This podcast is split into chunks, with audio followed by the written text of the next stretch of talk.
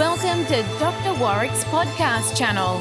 Warwick is a practicing cardiologist and author with a passion for improving care by helping patients understand their heart health through education. Warwick believes educated patients get the best health care. Discover and understand the latest approaches and technology in heart care and how this might apply to you or someone you love.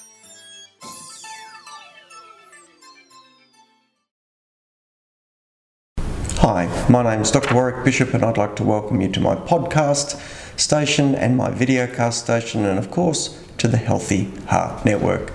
Today I'm going to talk about cardiac failure and one aspect that I get a few questions about, and that is is yoga helpful for cardiac failure? Because patients invariably want to know what can they do to help their situation. Of course there's medications and we talk about that, but are there lifestyle things that can be employed to make a difference? Well, we know exercise is valuable, so there's no question exercise in cardiac failure has been shown to be beneficial, but what about yoga? We know that there are aspects to yoga that might end up being beneficial for cardiac failure. There is certainly some evidence that suggests the practice of yoga can turn down the autonomic nervous system, which is the driver, uh, one of the problematic drivers in cardiac failure. We also know that yoga improves uh, strength in the legs, include, improves flexibility, and improves quality of life. So, if we can downregulate the um, sympathetic nervous system, uh, slowing all those uh, fight and flight responses down, that's got to be a good thing. And if we can make people move better and feel better, that sounds like it, it's got to be a good thing as well. So we know that there's benefit in exercise. That's, there's no question about that. And we know that even the practice of yoga does correlate with the benefit of exercise uh, equivalence. We also know that yoga offers a mental benefit by decreasing the stress that people feel decreasing that sympathetic nervous system drive. We know that because we've seen studies where yoga practice can decrease the recurrence of atrial fibrillation. Unbelievably, it can even reduce the frequency of discharge of shock from implantable defibrillators.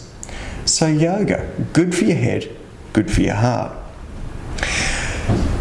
We did find a paper that's referenced about 17 specific studies where they've looked at yoga and heart failure, and then many other studies looking at yoga and cardiovascular disease, including blood pressure. There's plenty of data to support that yoga can lower blood pressure. And the reason that we think it can lower blood pressure is because of the interplay between yoga and the parasympathetic slash sympathetic nervous system. We think through muscular stretch, we can alter tone within the body and also release stress within the body and alter that sympathetic drive, increasing parasympathetic drive. There's also nice data to show that the heart failure trials with yoga demonstrate improved quality of life, improved flexibility, but they've also taken blood tests and demonstrated a decrease in inflammatory markers. How interesting is that? Further, other studies of other groups have demonstrated that yoga will decrease weight, which can be a good thing, and decrease depression rates. It's got to be a good thing as well. One other group went even further and took patients with decreased ejection fraction, put them through yoga or not for six months, and then re evaluated their hearts demonstrating a clear cut benefit in the group that undertook yoga with improved function of their heart.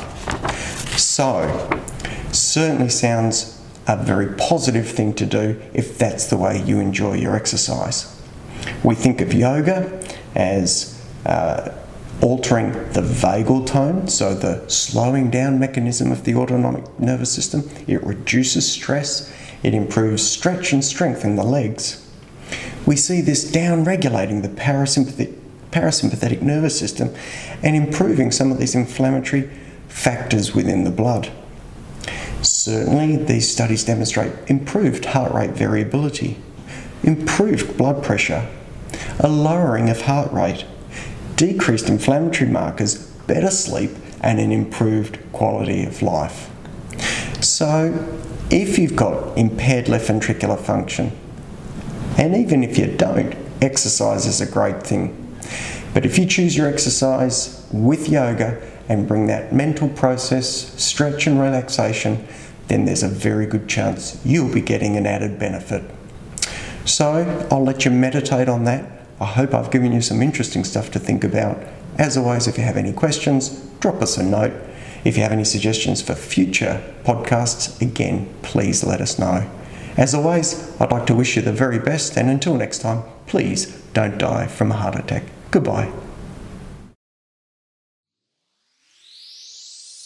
You have been listening to another podcast from Dr. Warwick. Visit his website at drwarwickbishop.com for the latest news on heart disease. If you love this podcast, feel free to leave us a review.